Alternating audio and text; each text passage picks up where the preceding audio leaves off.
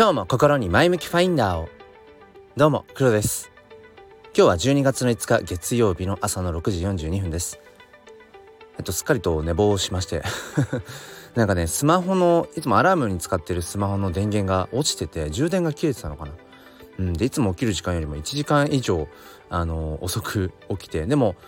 何でしょうね。まあ目が覚めたって感じ。うん、まあ、目が覚めてん？なんだろうな？と思って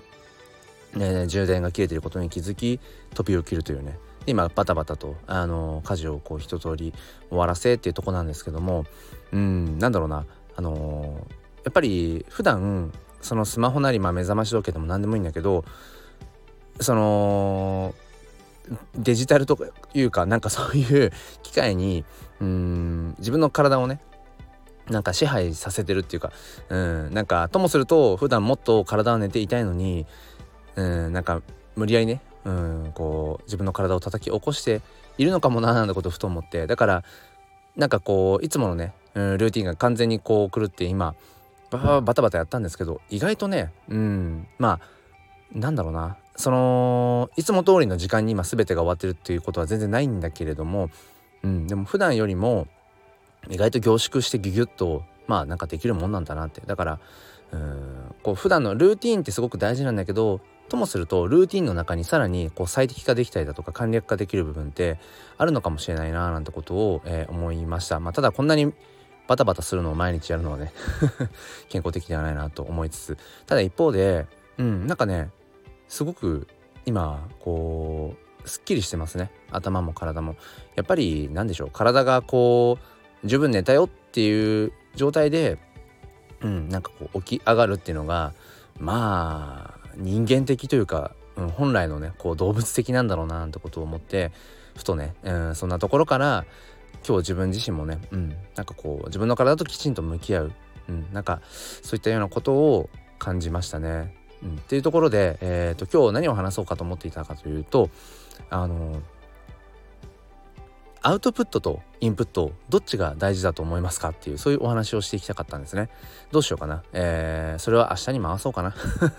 もしかしたら明日は明日であのー、違う話をしたくなってるかもしれないので結論だけ言うと僕はえー、アウトプットの方が大事だと思っています。うん。まあいいや。ついでだから喋っちゃいますね。あのー、例えば水泳の息継ぎを子供に教える時に例えばクロールとかでいいんですけどこう息を吸うことを教えるんじゃなくて息の吐き方を教えるんですね。まあクロールじゃなくてもいいや。こう最初に顔をね水の中につける段階でもいいんだけどこう息を吐く時に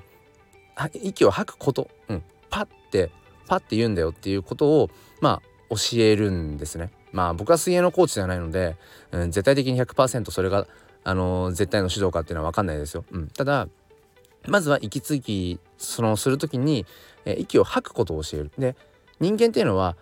息を吐けばその後勝手に息が息を吸い込むんですよね。勝手に体の反射的に、うん、だから吸うことを教えるんじゃなくて吐くことを教える。できちんとこれって吐き出すことによってまた新しい空気が、うん、こう体の中に十分入ってくる、うん、まあこれはあの歌とかでもそうですよね、うん、きちんとふーって全部息をふーって吐き切ることによって、えー、また100%体の中に新しい空気が入ってきていいあの声がいい歌が歌えるっていう。だからその吸いかにこう吸うかっていうよりも吐くかってことの方が大事だっていうのは結構そういうなんでしょうね。うんまあ水泳もそうだしうん歌なんかもそうだしそういう息継ぎを必要とするようなものに関してはなんか共通するなと思って。で僕はインプットアウトプットもこれと同じだと思っててここでいう息継ぎでいうところのインプットっていうのは息を吸うこと、うん、でアウトプットっていうのは息を吐くこと、うん、って考えるとやっぱり僕ねアウトプットが先かなって思うんですよね。アウトプット。もちろんなんか何もなければインプットしていなければアウトプットできないじゃんと思うかもしれませんがうーんなんだろうな。あのまあ、ある程度言葉とかを覚えた前提でね、うん、赤ちゃんの一番最初はどっちかって言ったらやっぱインプットが、うん、多いんだと思うんだけれどもある程度こうまあ言語能力とかを獲得してきた上でって考えるとまずやっぱアウトプットかな。何も出すものがないかもしれないけど例えば僕は何も知りませんって最初にアウトプットできるじゃないですか。何も知らなかったとしても。何もわからないんだよねって。とにかく言っちゃう。アウトプットしちゃう。そしたらうんそこにコミュニケーションする相手がいたとしたらうん何がわからないんだっていう返答が来ますよね。そしたらうん例えば全然この世の中のことを知らないんだよねなんか教えてっていう例えば今度返しができる。そしたらじゃあまずは、うん、世の中のことを知っていくんだったら、うん、まずはじゃあ例えば、うん、そうだな、えー、お金のことからちょっと知っていこうかとか、うん、その他者の目を気にするってどういうことなのかまずそこからやっていこうかとか分かんないですよ。分かんないけどちょっと今なんか若干こう物語チックなねちょっと空想っぽい話になっちゃいましたけど、うん、とにかくなんかそのまず何かを出すっ、うん、そのそれによって出した分だけ自分の中に入ってくるって僕は思うので、うん、とにかく吐き出す、まあ、この、まあ、スタンド FM のね音声発信になぞらえていくのであればとにかく喋る。とにかく喋る。喋ることによって、うん、そこでの気づきとか喋っててあ自分ってこういうこと考えてるんだとかこういうことがわからないんだとかね。うん、それでまた何をインプットしたらいいのかとか、うん、そういう良質なインプットにつながっていくんじゃないかなっていうふうに、えー、思っています。というちょっと今日は手短ですけれどもこの辺りで終わりにしたいと思います。やっぱりねこれね凝縮すればねうん。5分ぐらいでいけるんだなっていうことを改めて感じました。だから普段やっぱりこ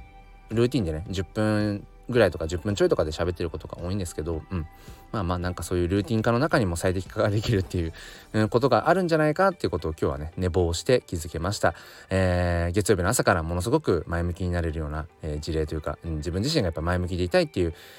ところ、うん、そこが大事だなと思います。それでは今日も心に前向きファインダーを。ではまた。良い一日を。